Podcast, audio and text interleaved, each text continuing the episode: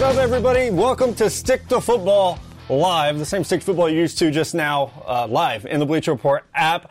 Matt Miller, Mello, and Connor Rogers getting you updated on everything NFL draft related. We have a fun show for you guys today. We actually made up our own over and unders for some of the most polarizing players in this year's draft class. Oh, and also we're going to give you our dream, albeit a little bit realistic, landing spots for some of our favorite players in this year's class as well. But fellas, uh, off the top, congratulations to us for getting a show in the Bleacher Report app, but also congrats to Connor's twin brother, Christian McCaffrey. Four years, 16 million per year, buddy. We're proud of, uh, proud of your genetic big brother. Yeah, do we get to split any of that money? That's what I'm wondering right now. But in all seriousness, this is something we talk about running back contracts on this show all the time. I actually like that they were aggressive to get this one out in front, guys. I mean, the guy is 23 years old. The deal will pay him till he can, you know, it's ending his prime for a running back 27, 28. This is really exciting news for the Panthers and McCaffrey. Yeah, hey, Connor, I get to split half of my contract, it seems like, with my ex wife. So I think you could work something out there uh, to get a little kickback for you. But I do like what the Panthers are doing they probably have the best running back in the NFL right now. He's a do it all guy. And at the end of this four years, if he can't run the ball anymore, I bet he can still catch the ball. Just put him a slot receiver. So I saw people on Twitter say the, the NFL's highest paid slot receiver now Chris McCaffrey. 16 million a year. We'll see if he beats the odds as the a second contract running back. We haven't seen a lot of success. Todd Gurley, uh, Zeke Elliott, uh, even our guy Alvin Kamara. We'll see what happens with these guys. But we are going to play a little game. For people who are newer to Sticks football, we like to do this. like to play some games, have some fun. So today we're starting that with our polarizing prospect over unders. Now, these are our betting odds. We didn't take these from Las Vegas. We made these up on our own, but hopefully it'll be entertaining, but also give you an idea of where we feel these players' range is. When you talk to agents and scouts around the league, that's one thing everyone always wants to know, guys. What, what's the range? Where's this guy's range? We're going to give that to you today. And Connor, since since your brother just got his contract, we'll let you lead us off here. Yeah, it's my lucky day here. I'm going to start with the most obvious one of the draft, but we need to talk about it, guys. That is Tua Tagovailoa from Alabama, and I am setting this over under at four and a half. And if you're sitting there, oh, you're wondering, well, we know the Bengals are taking Joe Burrow. We know Washington is taking Chase Young. Why would the Lions or Giants get involved in this? Well, the answer really here is that somebody would have to trade up if you're taking the under of four and a half. And guys, as these days go by, it's starting to feel like this one is going to be the over. You have Miami there at five. You have the Chargers there at six. I don't think he gets past the Chargers, but the question is, do they have a fear of Miami taking him where they have to go ahead? I'm still going to sit and say take the over on four and a half for Tua. Number two, this is Jalen Hurts. Now, this might be the biggest overall riser from the 2019 season into the draft. Jalen Hurts was a guy that Eight months ago, we were wondering if he was going to be playing running back. Now, we wonder if he's going to be the fourth or fifth quarterback off the board in this class. I'm setting the over under here at 50 and a half. So when you look at it, will the Bears, will the Steelers in the top 50, will they pass on this guy? I'm going to go under here, which is shocking for a lot of people when you talk about the rise of Jalen Hurts, but just what he did in that Lincoln Riley system this year. Obviously, when you're throwing a top 15 pick, CeeDee Lamb, uh, that helps you out a little bit as well, but he's improved improved his mechanics. It's something we've talked about on the show a lot. Teams are hungry for these mobile passers. So for Jalen Hurts, going in the top 50 of this draft is incredible, and I think it's going to happen here, guys. All right, let's go on to my final one. Number three at the running back position, Clyde Edwards Helaire, set at over under pick 39 and a half. And you're probably sitting there and going, well, that feels extremely random. It's not. You have the Miami Dolphins at 39, you have the Houston Texans at 40. Both of those teams need a running back, so I set the bridge in between them. But the question with Clyde Edwards Helaire, will DeAndre Swift go ahead of him? I think so. What about about Jonathan Taylor? I think so as well. It feels like him and J.K. Dobbins and Cam Akers are battling to be the third running back off the board. We know Miami needs a running back. We know a lot of teams in the top 40 need a running back, but will he make it past that 40th pick? I'm going to go with the over here, guys. I think we see running backs fall each and every year. I think for Clyde the Glide, he's a phenomenal player, a, a day one ready starter, but just the value of running back and not being the top guy in this class might see a little bit of a slide more so than we expected. What are you guys thinking with these? Connor, you taking money on these bets? There, are these real lines? Because I'm Venmoing you. Like I'm grabbing my phone right now on these. So I'm going to say over on Tua, over four and a half, under 50 and a half on Jalen Hurts. And I would be smashing that under on Clyde the Glide Edwards Helaire so hard right now. 39 and a half, I think under. I, I, truly believe, especially, I know we can't do this during the draft, but if DeAndre Swift comes off at, let's say he goes 16 to Atlanta, which would be a surprise, but it could happen, uh, or, or somewhere 18, 18 in there then I think we even see another chance for Helaire to go first round. So under 39 and a half for me on my guy Clyde the Glide. And I agreed with everything you said right up until that last thing. I do think that Tua, we're probably going to see the over. I don't think the Dolphins are moving. I think if they wanted to, they would already do it and they'd have a trade in place. We're not seeing it. I think they stay at five. I don't think the Chargers are going to come up. I might be surprised if they even take a quarterback. So I'm going to take the over on that one. With Jalen Hurts, taking that under. I, I, do think that he will be gone by 50. The Colts at 34 right? feel There's like a, a, lot good of options, like you said, Connor, with the Steelers, or somebody just moving up. I, I, you always move up to take a quarterback. You never just let one fall to you. I think the Broncos got lucky last year by letting Drew Lock do that. Not many teams will, but this last one, Matt, I just can't see. I can't see Clyde Edwards going. You just don't want to accept high. that he's going to be a Kansas City Chief when this is all said. No, I think he'd be a good fit there, and I don't want to seem like I hate all these LSU guys. I do have a lot of questions about him, but I don't think we see a running back in round one, which is going to bump all of them down. So even if he's your number two running back, I don't know that he's going to go there. I, I think a lot of teams are going to have J.K. Dobbins, or they're going to have Jonathan Taylor ahead of Clyde Edwards. Well, I am excited to see what happens. We are 10 days away. Mello, how about your over-unders? Uh, and then I'm going to trash them like you did. And my, I went- love affair with Clyde the I Glide. went a little different. You guys had the prospects specifically. I went with positions. How many position groups uh, do we think will, will be drafted in the first round? With linebackers, I'm setting the over under at three and a half. I think we know there are three linebackers in this draft that are going to be very good. But are we going to see a fourth one sneak in there in the first round? Been a lot of talk about Zack Baun. Been a lot of talk about Jordyn Brooks. Can they sneak into the first round?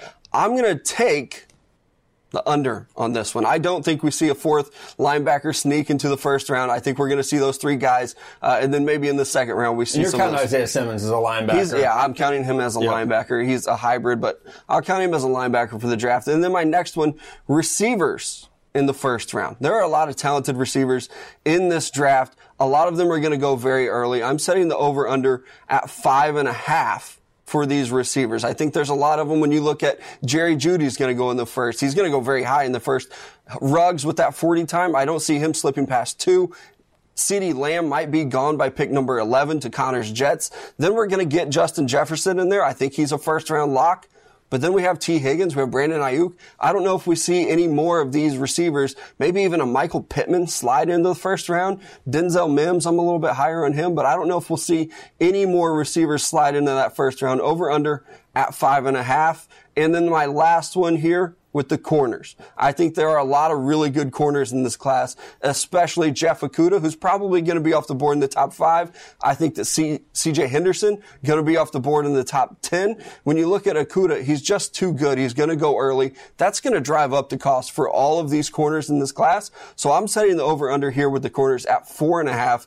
And I'll tell you guys, on these receivers, I'm going to take the under. I don't think we see that many receivers drafted in this class. I think we probably see five in the first round, which is a lot. It is a lot. But it's not the, I mean, a couple months ago, we were talking about maybe eight go in the first round, and that's just not the case anymore. And with the corners, I'm going to take the over. I think we see a lot of corners, maybe even up to six corners taken in the first round. Connor, what do you think of those over-under lines? I actually love all of them, to be honest with you. And the toughest one for me out of the bunch is your first one, Mello, the linebackers, even including Isaiah Simmons. I'm with you that I'm going to go with the under because it looks like it's going to be Simmons, Kenneth Murray, Patrick Queen. Those feel like the locks. I'm curious how teams value a guy like Zack Baun that could do a lot of different things. We've heard buzz about Jordyn Brooks.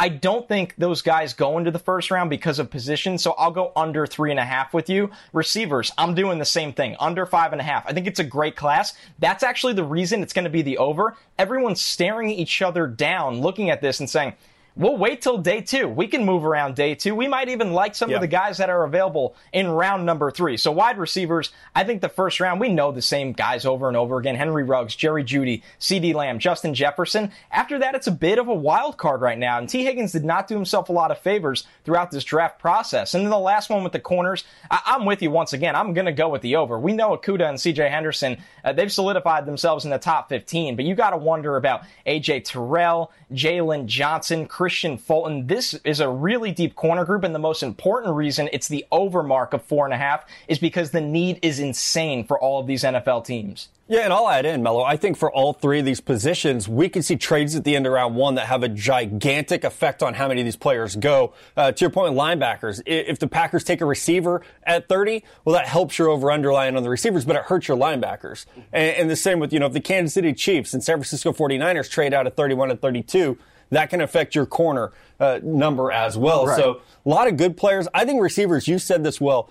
Two months ago, people were talking about there's going to be seven or eight receivers drafted in the first round We've come back to earth on that number a little bit. It's still a great receiver class, but I think what we're seeing instead is there's not going to be that rush to get the guys. It's, hey, we can get a good receiver in round two or three. We don't feel like we have to reach for one in the top 10 pick, or not even reach, use the assets of a top 10 pick on a receiver because oh, we'll just wait. Connor's Jets, they pick at 11. A lot of talk about maybe they just wait until the top of the second round to get one of those marquee wide receivers. So I think that if I had to pick, I would go, like, I would honestly go under on all three of these. Linebackers at three and a half, receivers at five and a half, and corners at five and a half. That's probably the trickiest one, but now we're going to see four quarterbacks and five or six offensive tackles mm-hmm. drafted in the first round. And I'll go back here with, with my over unders. I went back to uh, players instead of positions, but a nice little change up here. And I'm going to start the conversation off with Henry Ruggs, the wide receiver from Alabama, Mr. 429 himself, one of the fastest players that we've ever seen perform at the NFL a, scouting a, combine. real 429, real, not yeah. a virtual yes. combine pro right. day, a real laser timed with yeah with the, Charley Casserly in the stands, you know, doing the thing. Yeah, real laser time. Henry Ruggs, a complete wide receiver. Please stop calling this guy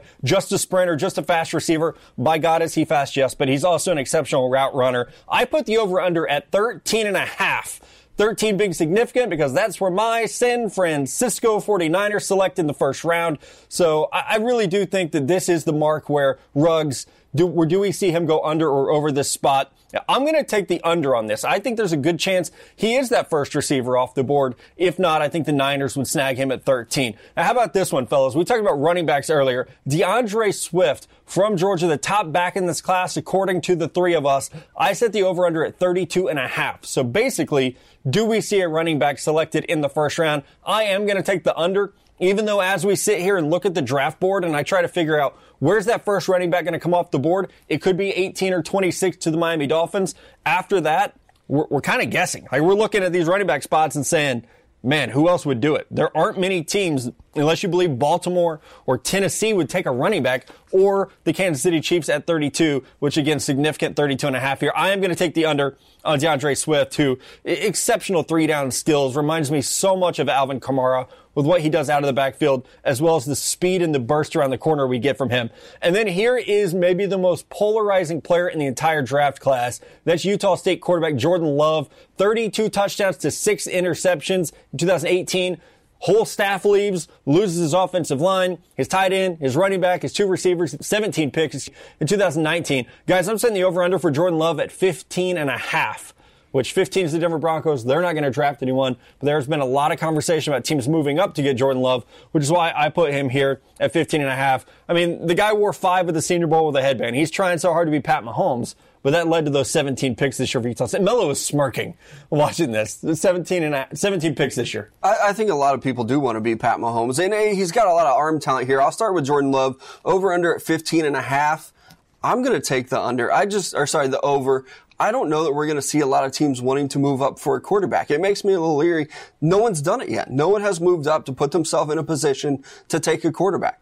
So I'm gonna I'm gonna take the over on that one. I do think that we'll see Jordan Love maybe go at the end of the first round. Maybe a team like the Saints I don't think the Patriots are in the market for a quarterback. They have a damn good one. With running back, I do think we'll see one go in the first round. I think DeAndre Swift, probably the first running back off the board. Somebody will panic or the Dolphins will use him uh, with one of their three picks in the first round. Take a running back. It's there. And Henry Ruggs, I can't see him getting past the Las Vegas Raiders. I just think that's too good of a fit there. Uh, you have the, the Jets at 11, the Raiders at 12, the Niners at 13. One of those three teams, I think, gets Henry Ruggs. Yeah, and I'll kick it off right there. I mean, I am smashing the under on the Henry Ruggs 13 and a half. I mean, you got the 49ers, you got the Raiders. I think the Broncos might be sniffing around for a trade up in this scenario.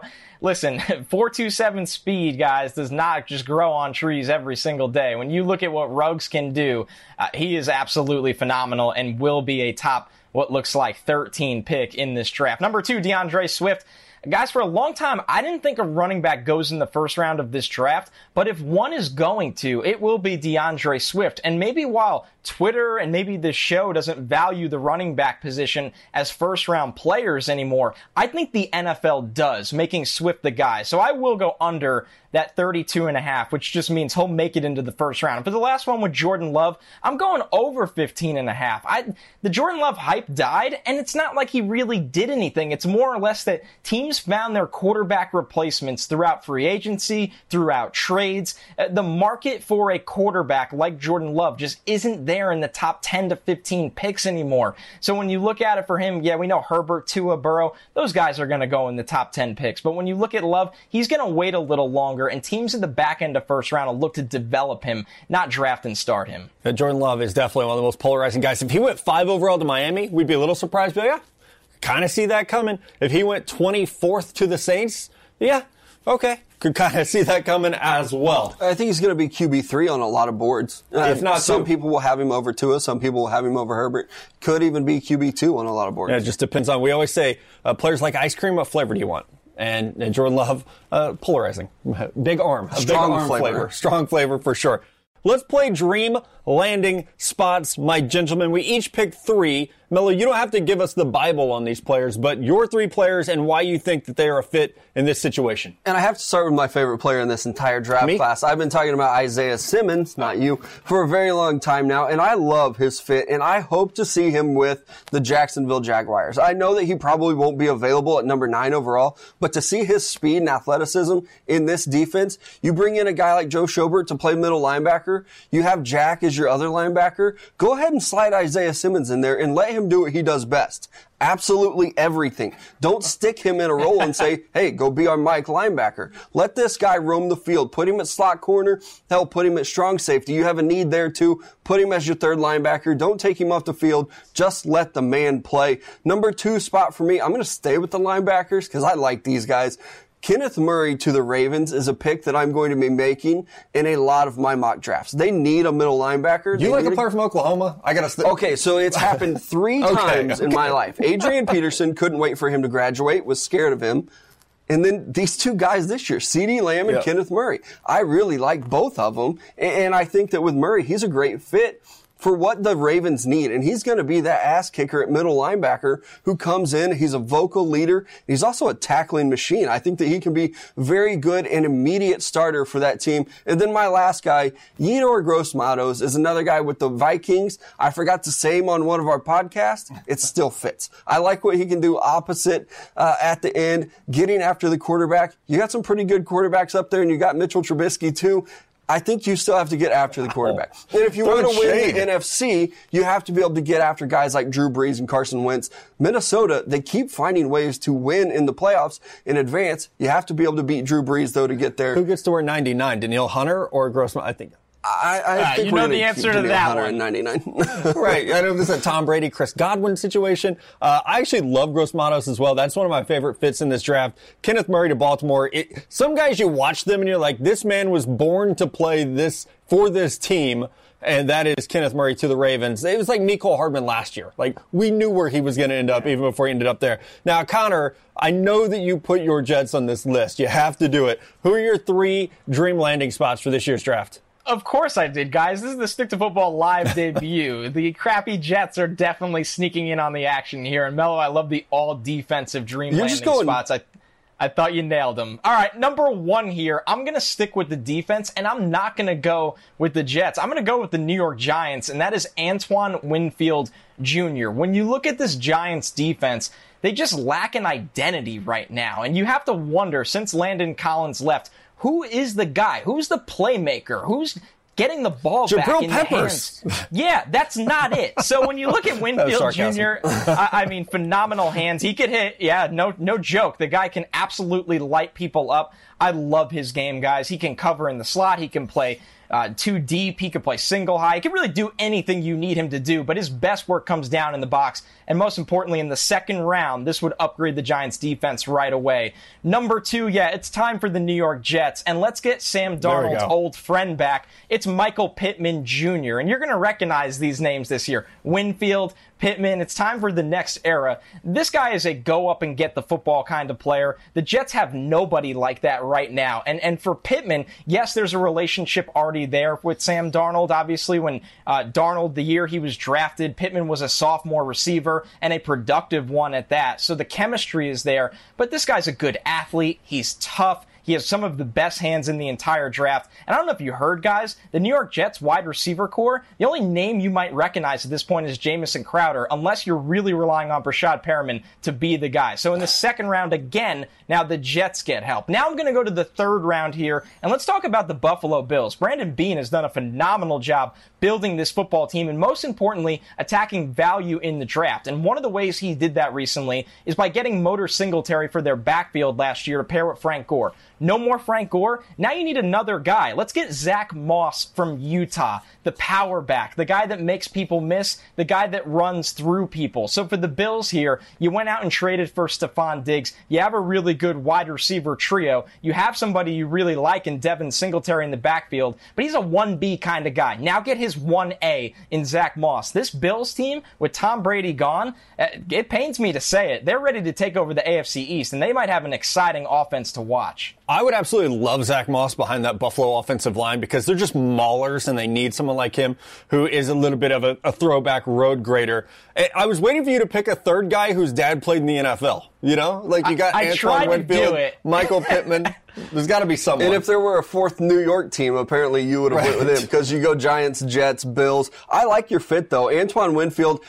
I just want to remind everyone who's watching or listening, this guy didn't win the Thorpe Award last year. I don't know how the hell that happens, but he didn't. But he is a do-it-all safety, and if it weren't for injuries, and if he were a little bit bigger, I think he'd be a lock for a top 15 pick, even at safety. I, I love the fit there. Giants need somebody that's kind of their identity on defense, and Michael Pittman is the perfect fit for Sam Darnold and the Jets. They should definitely target him in the second round, and Sam Darnold should target him often. He needs a big receiver that can go up and make plays, and that's exactly what Michael Pittman is. And then, of course, Zach Moss bring in that little bit of thunder with your lightning that you already have at running back. It just fits. All right, here is the the ultimate list. Now they save the best for last, fellas. Uh, the fourth New York team. Well, that's the Philadelphia Eagles. Actually, they're basically a New York team. And I'm going with Justin Jefferson here. I got to make my man Adam Lefkoe happy. Give you a silky smooth wide receiver who does not drop the ball. Sorry, Nelson Agholor. He could play in the slot. He could play out wide. We saw the production that my man had when Joe Brady decided to actually throw the football at LSU. Something they haven't done since Jamarcus freaking Russell was there.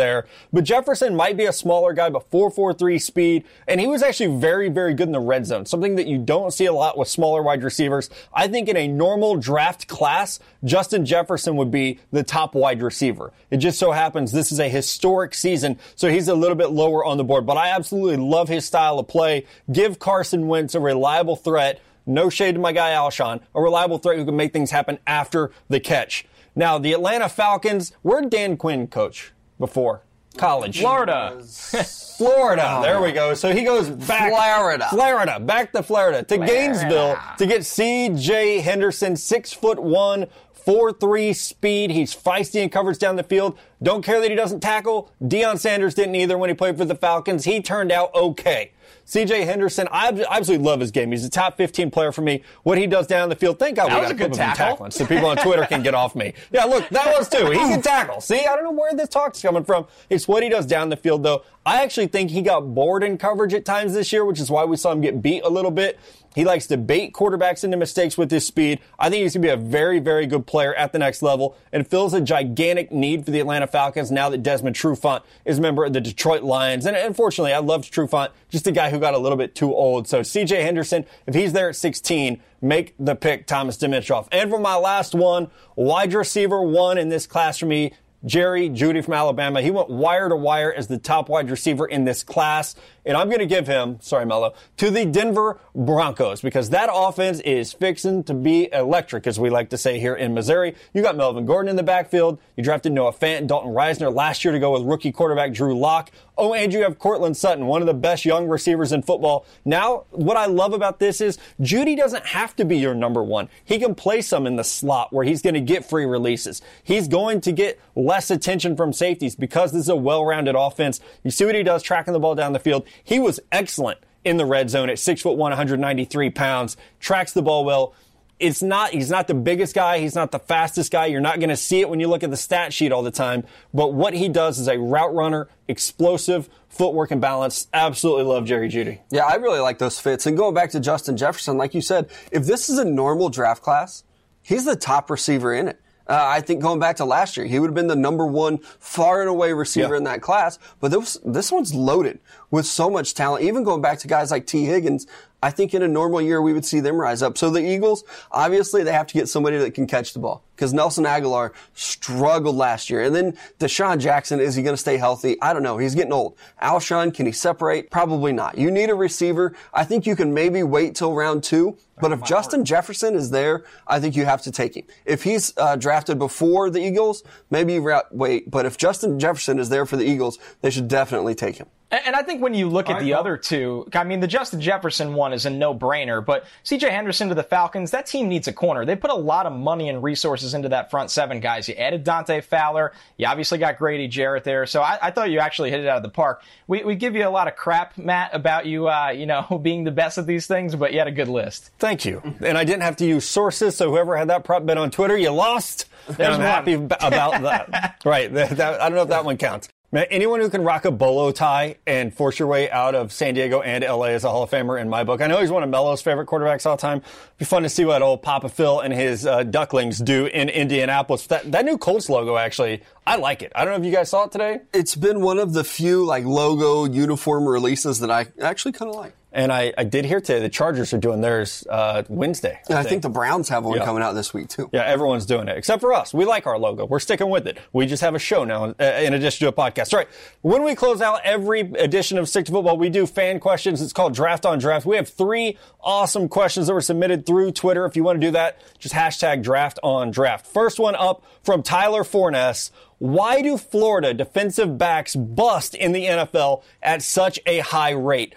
Tyler, my belief is because they don't have to, they, they haven't learned technique a lot in college. They're just athletes. Florida's recruiting these track stars, Vernon Hargreaves, you know, guys like that, and they just throw them out there as true freshmen. They play and they don't develop or did not develop. I think the new coaching staff's going to be better at that. But that's a huge complaint of mine with, you know, I've missed on some Florida corners over the years, and it's because guys like that, they're just not developed. Well, everybody's missed on the Florida corners, and I think they just kind of get a reputation there for a while of, oh, we're a member of the DBU conversation. No. So a lot of it was, you know, people scouting the helmet and seeing a big athlete like Teez Tabor out there at corner and saying, oh, big corner, athletic from Florida, he's going to be good. We used to do it with Alabama corners for a long Yeah, time. that's right. And then they were busting. So I, I think it's just Florida doing their, their time. They're going to bust a little bit, and I think we're maybe getting out of it with C.J. Henderson. need a I Marlon think- Humphrey. I think C.J. Henderson's going to be that guy. I think he's a safe pick at corner.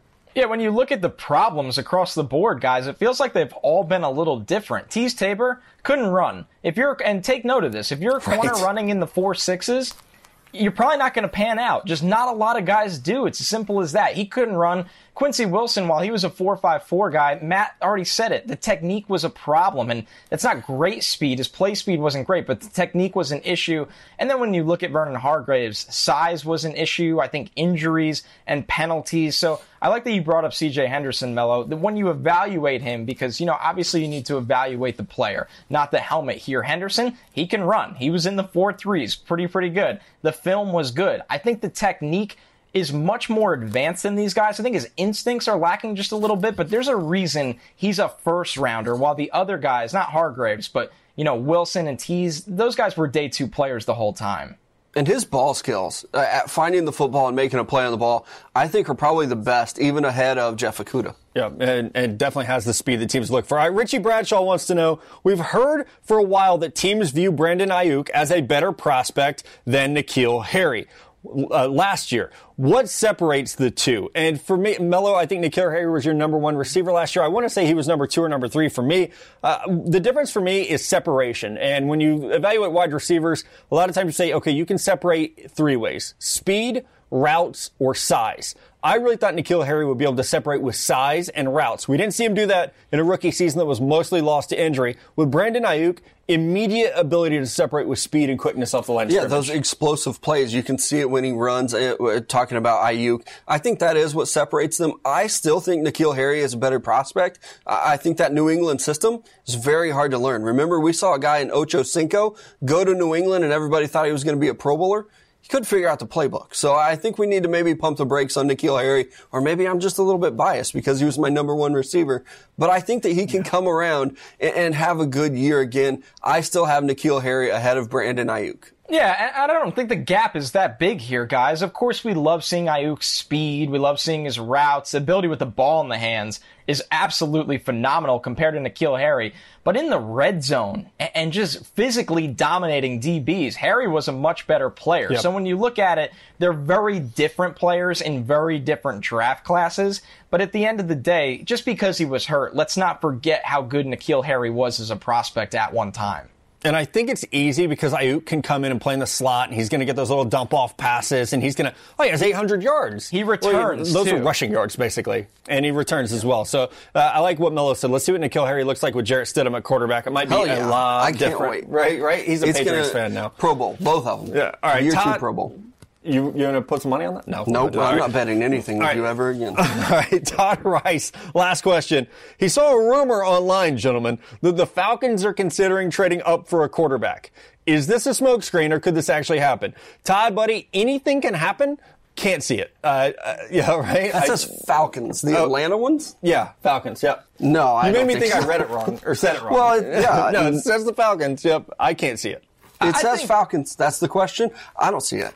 I, think to Thomas Dimitroff at this point is just seeing what he could do to stir the pot. When we got to spend time with him at the Senior Bowl, he was dying to sneak in that they're a team that could trade up or down. So I think there's all kind of smoke around Atlanta. I didn't see a Matt Ryan drop off last year that would indicate something like this. No, he like got hurt for the first time in his career. He's not. Uh, he's 34 years old, still relatively young. He'll be 35 when the season starts. I do think they should draft a backup this year in the later rounds. Someone they can develop like a Cole McDonald, um, like Anthony Gordon from Washington State. Draft somebody you can develop a little bit, uh, but I cannot see them mortgaging the future. This team, what would they trade? 16 overall. You would have to trade so many future years drafts. It would be the Redskins trading up for RG3 at this point. Yeah, to try just, to get something like that. I don't see the Falcons doing it. Not yet. In the next two, three years, maybe, but I still think there's a lot of good football left in Matt Ryan. At least good enough. You still have Julio Jones to throw to, and maybe we see a bounce back year from a Todd Gurley. I think this is a lot of a, a smoke screen. Maybe somebody trades in front of us, tries to get up there, and we see another guy fall. I mean, if Jordan Love gets drafted, that pushes Javon Kinlaw down, pushes maybe CJ Henderson down, and then the Falcons get the guy they want when all along, no, they didn't want a quarterback. And we're seeing this like crazy right, right now here, guys. I mean, when you look at it right now, the smoke around teams to for other players to fall, it's naturally going to happen. So I think Atlanta, they understand that 16, and we talk about this with Dallas a lot at 17, it feels like the breaking point of the draft. You're hoping that Javon Kinlaw or K'Lavon Chaisson or CJ Henderson, although it feels like those days are long gone, make it to that spot. Yeah, it is. It's lying season, as we say, 10 days before the NFL draft. If you're a podcast listener, Connor has an awesome interview with Darnay Holmes from UCLA that you can hear after this. All right, welcome back to Stick to Football and another special interview as we are less than two weeks away from the NFL draft, and we got an awesome guest with us here today. Darnay Holmes, former cornerback at UCLA, former returner. The man does it all, and he is here with us today. Darnay, I got to ask you off the top, man, with the quarantine, with coronavirus going on, what have you been up to? Have you been able to train? What's it like for you right now? Yeah, first and foremost, thank you guys for having me. It's a pleasure always linking up with Bleacher Report. Been there since day one. You guys did my uh my little Hollywood video. Yes. so Commitment video. Exactly. But uh, outside of that, just with the quarantine, you know, I'm just relaxing, you know, but also making sure I'm, I'm checking off my objectives, you know, working out, getting my cardio in, because, you know, a lot of people need to understand that this is just testing your drive, you know, testing if you really made for this, you know, because at the end of the day, these things are inevitable. And it came at a, not the greatest time, but it came at a time where probably the world needs it. So uh, my main thing is make sure I'm staying in shape, you know, and making sure that right when I hit that field again, I'm able to contribute and uh, make a, a lasting impression. Yeah, that's awesome. And I know that you're somebody that is obviously pretty driven and self motivated because you graduated in less than three years. And because of that, as an underclassman, you know, got to go to the Senior Bowl, uh, left school ready for the NFL. How hard was that to graduate in that short amount of time? Yeah, uh, you know, for me, I always came up with the phrase if you have a strict routine, it's hard for you to be swayed away by distractions, you know. So I always had a strict routine, you know, and when the uh, the vision is vivid. You know, your energy will align with it. So it was hard. You know, I'm not gonna sugarcoat it. Sugarcoat it. You know, I went through every emotion. You know, I went through times where I'm like, man, I'm not about to graduate in three years. I'm about to push back this class and you know take a pass or no pass. You know, because there's times where I couldn't handle the material. There was times where my mind wasn't in the right place because of things that was going on outside. But I knew that pretty much things I was going through in life would never match up the things I would go through in my academic field or in my football field. So if I can endure these life lessons, then I can endure anything I comes within the realm I place myself into. Yeah, that's a lot of hard work. And, so I got to ask you, what are you doing off the field to break it up? I mean, I know, I understand you're training nonstop. You've been super busy even since the season ended. It's been go, go, go for you. But is there any way, any off the field activities that are also, you know, freeing up your time a little bit, keeping you, uh, keeping that mental state clean? Yeah. So uh, before you guys got on the phone, you know, I always do a daily devotional. I read my book in the morning. You know, I always read a, a chapter from the Bible. And uh, today verse was pretty much saying that always understand what's coming from your tongue because that's coming from your heart. You know, so so be watchful of your thoughts, but also be watchful what's coming from your heart because your heart desires will be you know, amplified once I reach this realm. You know, once you get this money, you know, who you are will be shown. you know, so, you know, so I'm making sure that I'm showing my true colors. You know, I'm expressing myself in the way I want to express myself and contribute to the things I want to contribute. But outside of that, you know, nighttime, me and my girl played Trouble last night. We played Connect Four. You know, we, we just create our own vibe. Uh, we, we say we at the club, so we turn some music on. You know, so I she, love she, it. She got she had uh, she had online school, so uh, yesterday she was drained out. She was like, "Yeah, we had too much fun at the club." So just little things like that that keep us going and keeps us in a uh, right perspective. That's great. And like I said before, it's been a long process for you because after the season ended, you went into the Senior Bowl. Obviously, you're one of the guys that actually ran at the combine. Not a lot of guys want to work out at the combine anymore. And I think that's something uh, that is a strength for you. How many teams have you been talking to, whether it's Senior Bowl, combine, or these FaceTime interviews like we're doing right now? Yeah, uh, for sure. I can give a an accurate amount of 75% in the lead. You know, it, it's been a blessing, you know, just seeing all these organizations willing to just speak to a guy from Pasadena, California, you know, but also knew that I deserve the recognition I'm getting. You know, I never was a person who's out there just to be recognized. I'm out there just to be felt, you know, so people could see my work ethic, people could see my drive, people could see the value I can add to them. So it's just a blessing to have these coaches call me up, you know, speaking to GMs, head coaches, speaking to people that you never thought you'd speak to, you know. So it's just a blessing just to uh, be around these guys and grab insight from them and see what they want their organization to be within the next four to five years. And I think the film speaks for itself, and so does the combine numbers. But how is the Senior Bowl week experience for you? Because I was down there and I always watch the corners and receivers. I think it's the best part of Senior Bowl week. And it felt like you had a really, really strong week down there, even in one on ones where, let's be real, that's not a fair setup for cornerbacks in practice. Yeah. Uh, so it took a lot of literally film study. Like people don't understand that before I went to the Senior Bowl, I hit up my the person who's in uh, who's in charge of the Exos, and I told him I need all these receivers uh, game film. You know, so I did my homework before I got out there. So once I got out there, you know, I was at a, a state of I'm at peace because I I know what you're going to do. You know, I know what type of releases you run. You know, so I have I wouldn't say the upper hand, but within myself, I know that I prepared myself. You know, but outside of that, it was times where we had a meeting after uh, the Senior Bowl, and I stayed into the I stayed in the meeting room for an extra hour so I could watch one on ones, figure out what I did wrong, and I took notice of I didn't have a consistent press stance. My stance was up and down. My stance was lingering. You know, I was off balance sometimes, and sometimes that re- receiver release, I was you know a microsecond late reacting to it. So right away, I took note of those things. So each day I progressed, which was a blessing.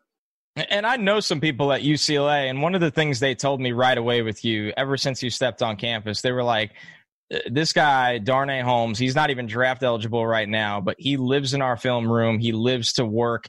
Is that something that you've always had, had in you since you were a five star, or is that something that you had to learn along the way to get better? Man, it's crazy. I had that since I was a young gun. You know, when I was a five star, I was waking up at five in the morning to go train. There's been times that my dad was open the refrigerator. He like, where you going? I'm like, I'm going to train. Like, oh, go get you. You know, yep. you know. It, it, was just a proud moment for him. Him waking up, getting water, and I'm leaving the leaving the house as a 16 year old. Barry's got my license, and I'm driving. You know, 20 minutes to go get a workout in before school. So it's just something that was uh, instilled in me. You know, because I know time is of the essence, and once you start getting relaxed, you know, that's when you give the man next to you or the man behind you that that leeway to take what you want.